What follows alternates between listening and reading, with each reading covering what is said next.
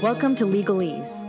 At Legalese, we offer you a diverse and civil perspective on current issues affecting America and beyond, inviting the smartest minds from Arizona and the country to politely discuss the things that matter in a Socratic manner. Our intent is to improve discourse and information dissemination in a time of hyperpartisanship and poor critical thinking. No one will be called names, no one's beliefs will be mocked. This is our response to recent and biased news content. We are here simply to deliver balanced and informative discussions about legal matters that affect us all, from yours truly, soon to be lawyers and current lawyers, and journalists united. We offer you all of this without convoluted legalese, which is a word for fancy lawyer talk. We hope you enjoy the show.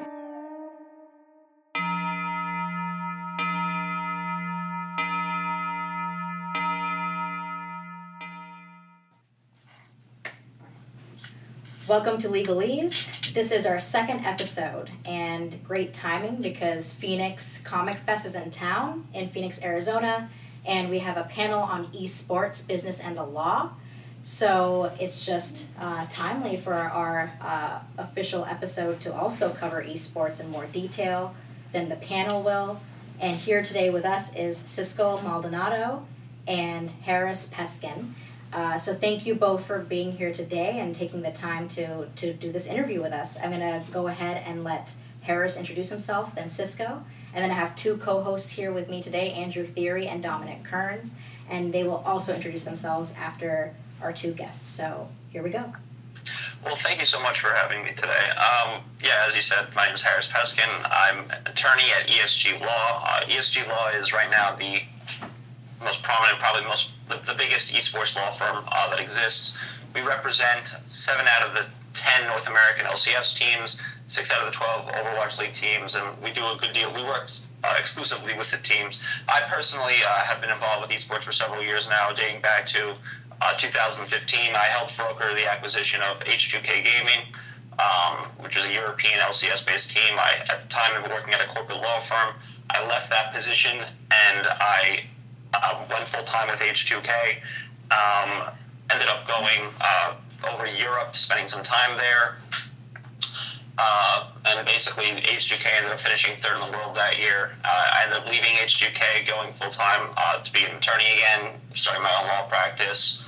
And uh, then I ended up somehow getting over to ESG, and now we represent a, a great majority of the teams. And you know, we, we see this on a more you know on an insider basis. We see the the insider, you know, stuff playing out where we're representing all the stakeholders. We're representing the teams against all the stakeholders in the industries, like, uh, you know, whether well, whether we're negotiating against a game developer for a team participation agreement or players, we're basically the ones that are, I would say, the gatekeepers to getting access to the teams, and it's a really interesting position to be in.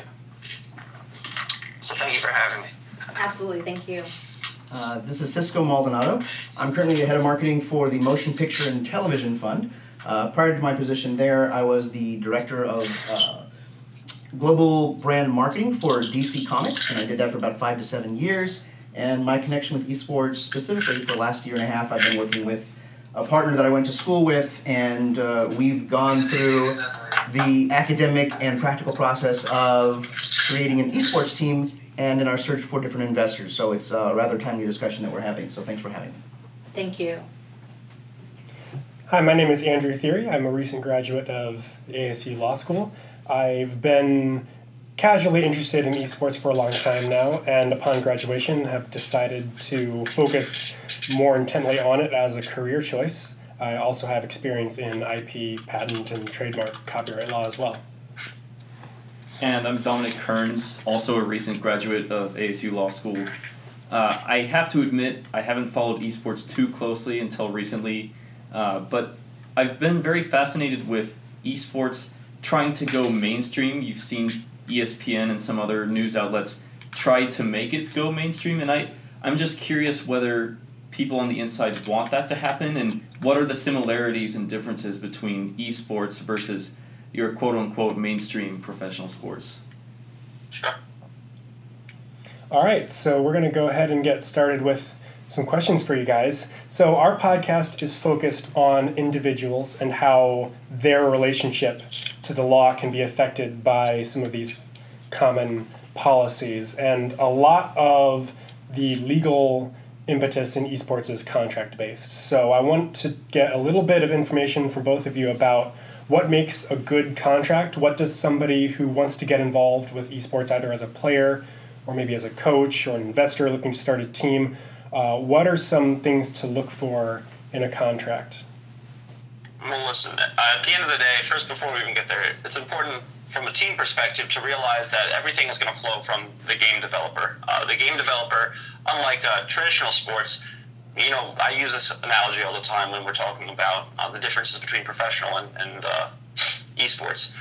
What, you're talking about here is the differences that in a sport like football or a sport like hockey, the game developer does not own the football or the hockey or the hockey puck, right? But here we're talking about because of intellectual property laws, a game developer quite literally owning the underlying intellectual property that is put into this this game. So the game developer literally owns the game, and they can tell you how they want to you to play it when you go ahead and sign an, uh, you know an EULA. And you go ahead and sign a licensing agreement to play the game. It's that, it's that thing you press accept on, you know, when you're scrolling through your Apple terms of service every single time.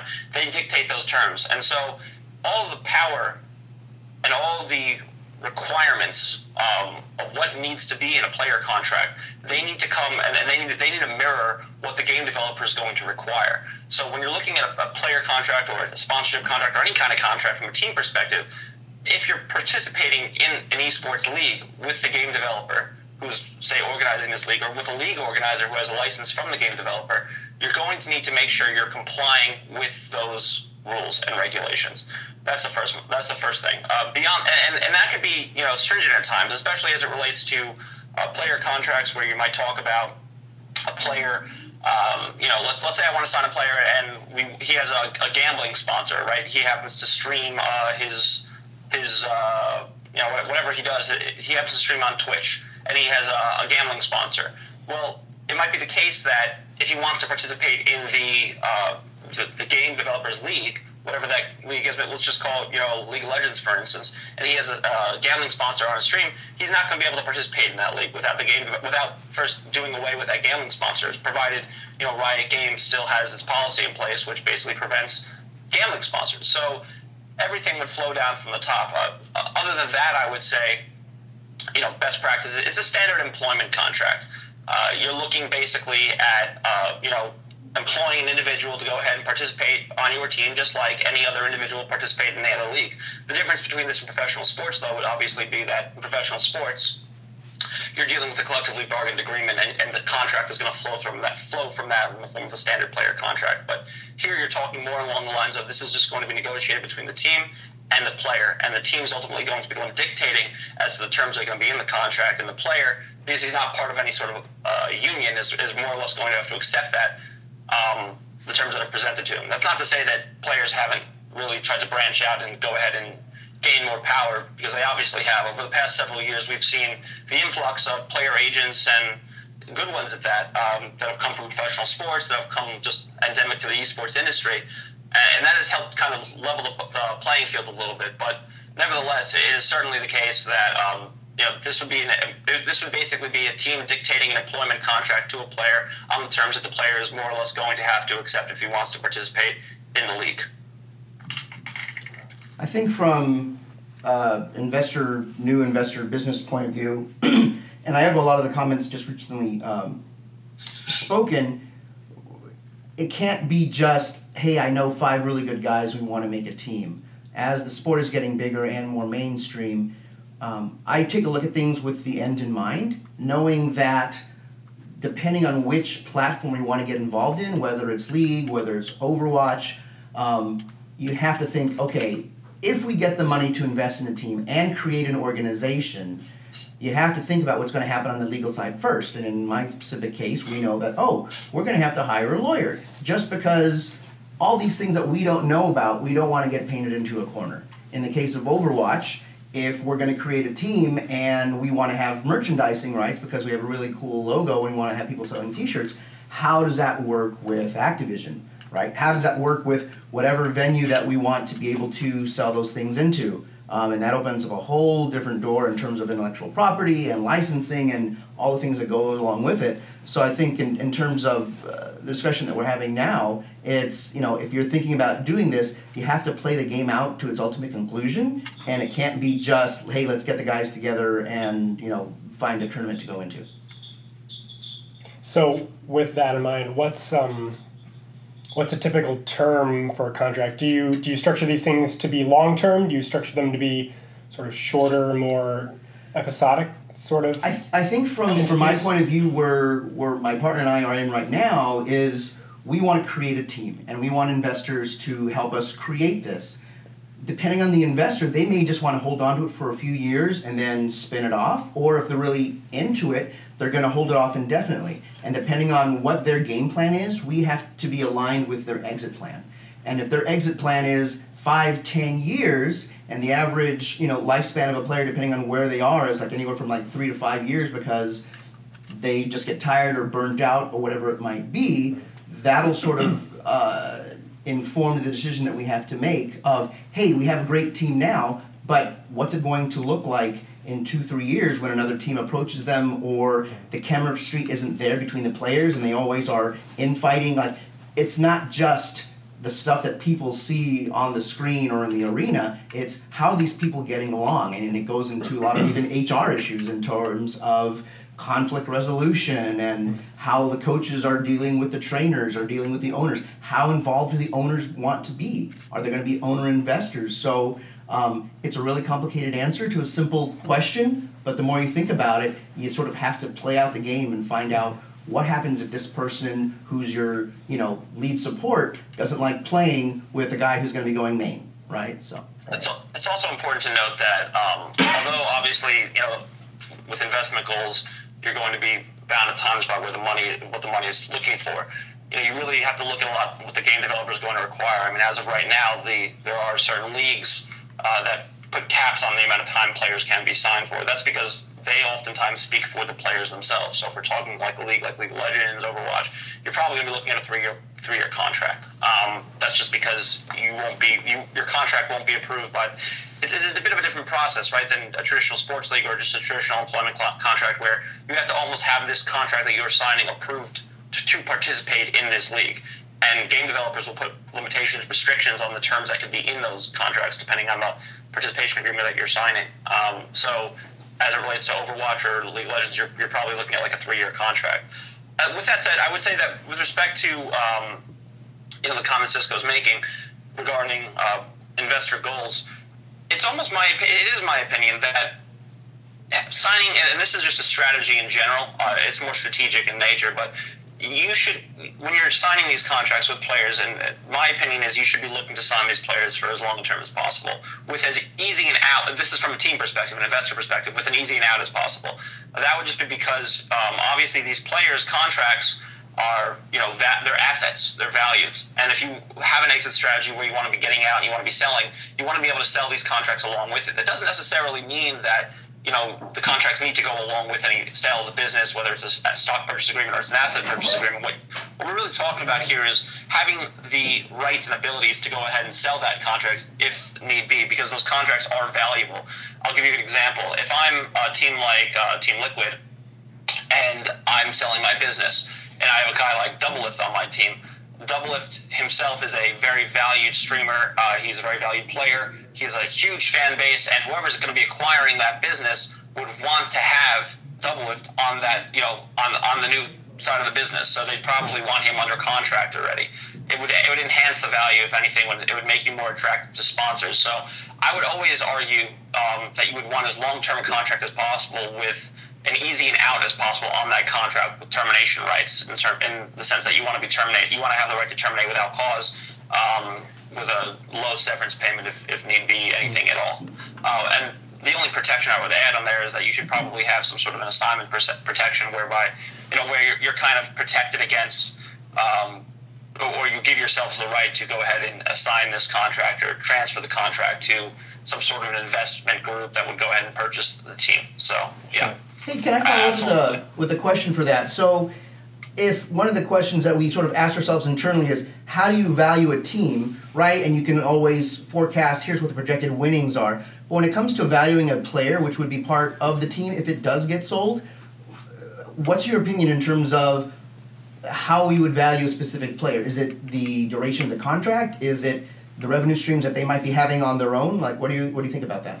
Well, I would think that it would have to be. Um, well, listen, right? So it depends on how you structure that contract in terms of the rev share you're going to have with the player. But at the end of the day, it comes down to an economic approach. You have to have an economic approach to, to esports revenue. You know, it's not traditional sports team revenue where in traditional sports, a team's revenue is going to come from three sources. It's going to come from three primary sources. From broadcasting revenue, which would be like, hey, I'm the NHL, I'm going to see all my games broadcast on NBC. NBC is going to pay me $2 billion over 10 years. That's one. That's about 60% of traditional sports teams' revenues. Uh, you're going to look at commercial sponsorship revenue. That's going to represent about 20% of a traditional sports team's revenue. And then you're going to look at ticket sales or, or walk-up days. I mean, these are all this is, and that'll fill in the blanks along with other things like merchandising and what have you, and, and group licensing deals. But the point is that only one of those things actually exists for an esports team, right? You're not going to have ticket sales because if there's going to be any ticketing, it's going to be done by the game developer who's going to sell tickets to the studio. So you can cut that out. You're not going to have any broadcasting because the broadcasting rights, in terms of the copyrights, of the copyright and the right to broadcast this, also belongs to the game developer as part of his uh, 106 1976 Copyright Act uh, rights. So obviously those two are out the door. That means you have sponsorships, and from a sponsor's perspective, and that's where most of the money from an, for an esports team comes from sponsorships. You'll have other you know side deals, but that's where you're going to be making most of your money.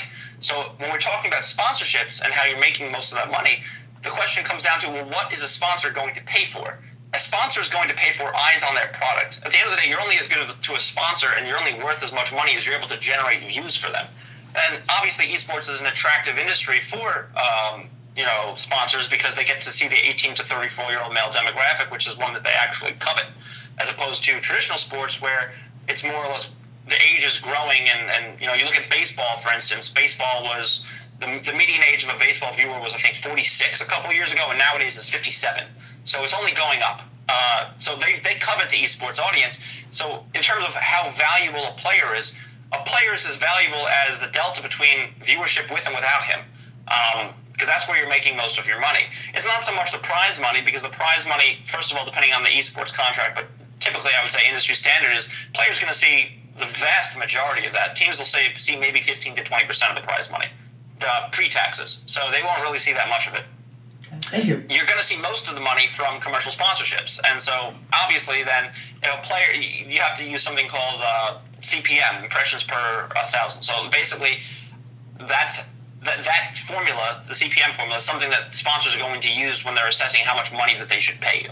And the question ultimately comes down to how many impressions can this individual that's going to be on my team generate for me? How much social media following does he have? How many hours does he typically stream on Twitch? Mm-hmm. Is there going to be some sort of um, you know requirement that he have certain hourly requirements on Twitch, and, and that will guide your decision.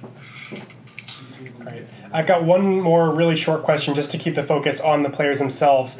Um, esports is unique in that a lot of the players, you know, maintain their own streams, um, maintain uh, apart from the team maybe. So I was going to ask, what sort of rights do players typically reserve as far as streaming rights or rights to their own publicity and brands, and maybe their ability to maintain their own sponsorships? Is that something that you see in these contracts a lot? Well, it's it's certainly something that they're trying to do more of, uh, and they certainly uh, have the right to do that, and they have the right to make that argument. I mean, traditional sports players will reserve their rights to publicity and whatnot, but in esports, it had been common practice for teams to try to get a hold of that. That's not to say they'll go for their streaming channels. Obviously, teams recognize that you know someone's Twitch channel, someone's Twitter that belongs to the player, but they will require that the player put out certain content because at the end of the day if a team is going to play pay a player money, right? If, if the player is going to be making money from the player, they need to be able to make that money to pay the player, which means that they need to be generating income themselves, and that income is typically going to come from uh, their ability to generate sponsorships and, and have players do these promotional activities on behalf of the sponsor.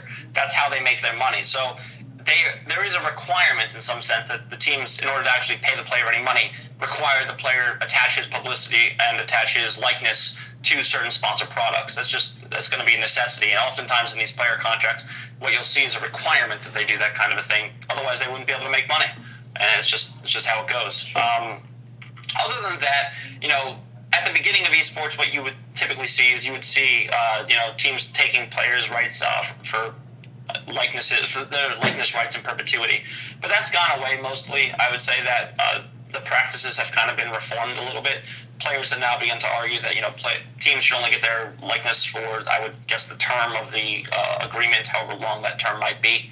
Um, but that's not to say they won't have them. They will. And also, it's important to note that teams are oftentimes required by game developers to sublicense those rights to game developers. So, or they'll or they'll act as a pass through for game developers to then contract with the players for those rights. So, you know, in terms of what what uh, likeness rights are being uh, assigned or licensed, oftentimes it might be in perpetuity depending on the contract that you're you're discussing. I mean, if it's a contract where the player is discussing with the game developer, the game developer is going to say, well, hey, as a prerequisite to playing and, and participating in our league, you're going to need to give us these these rights in perpetuity, and we're going to need to have to be able to have the right to use these rights uh, for marketing purposes, for historical purposes, after you've gone, uh, after you've stopped playing. And that kind of irks players a little bit, but they haven't really organized against the game developers so much as they've they've started to organize against the teams. I see.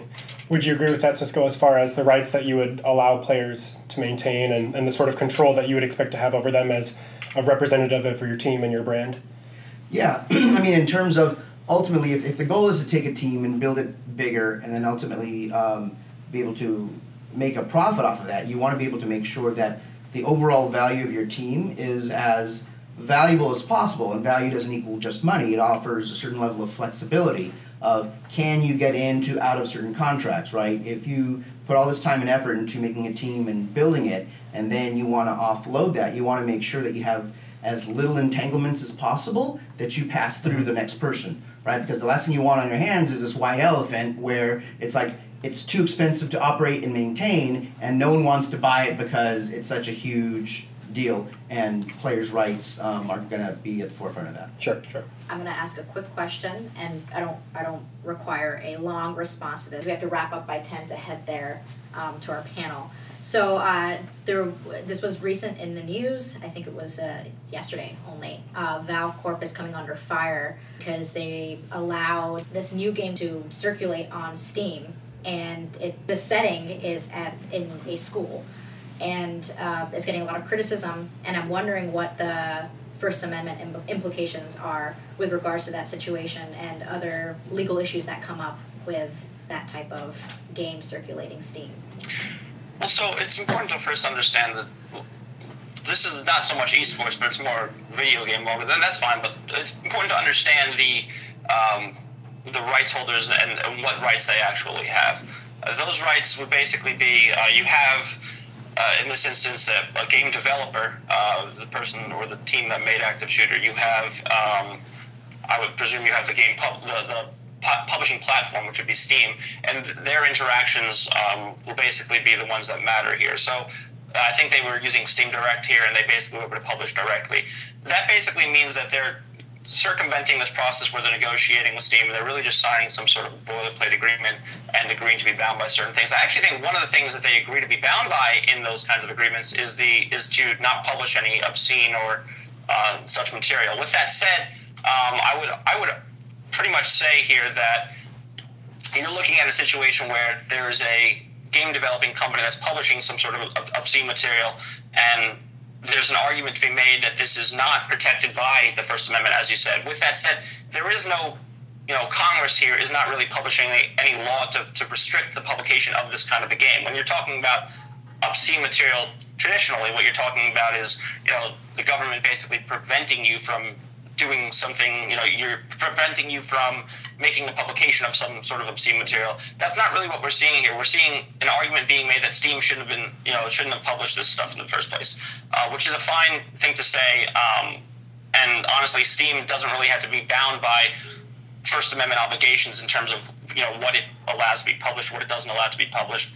Um, it could do whatever it wants to as a platform developer. I mean, the argument would be, let's say, for example, just bring it back to a sports analogy. You're going into a sports game or you're going into, uh, you know, some sort of a match. You are entitled to say whatever you want, and for sure you could do that. But when a security guard comes over to you and says you have to leave, they're also entitled to kick you out of their private property. The analogy here would be that Steam's platform is almost like private property. They could tell you what you can and what you can't publish on it, and you know what their rules, you know their rules will govern, and it's not so much uh, First Amendment question then because the government isn't playing so much of a role as it is a private, uh, an owner of private property, basically saying you can do this, you can't do that. So for them to permit the publication of such a game or for them to uh, basically say that this can't happen would be a choice that they can make at their sole discretion. As I had said before, if the government were to come in and say these kinds of games can't be made, then you'd get into an inquiry as to whether or not uh, this is protected speech or it's not protected speech, which ultimately leads uh, ultimately leads, to my opinion, in my opinion, to the conclusion that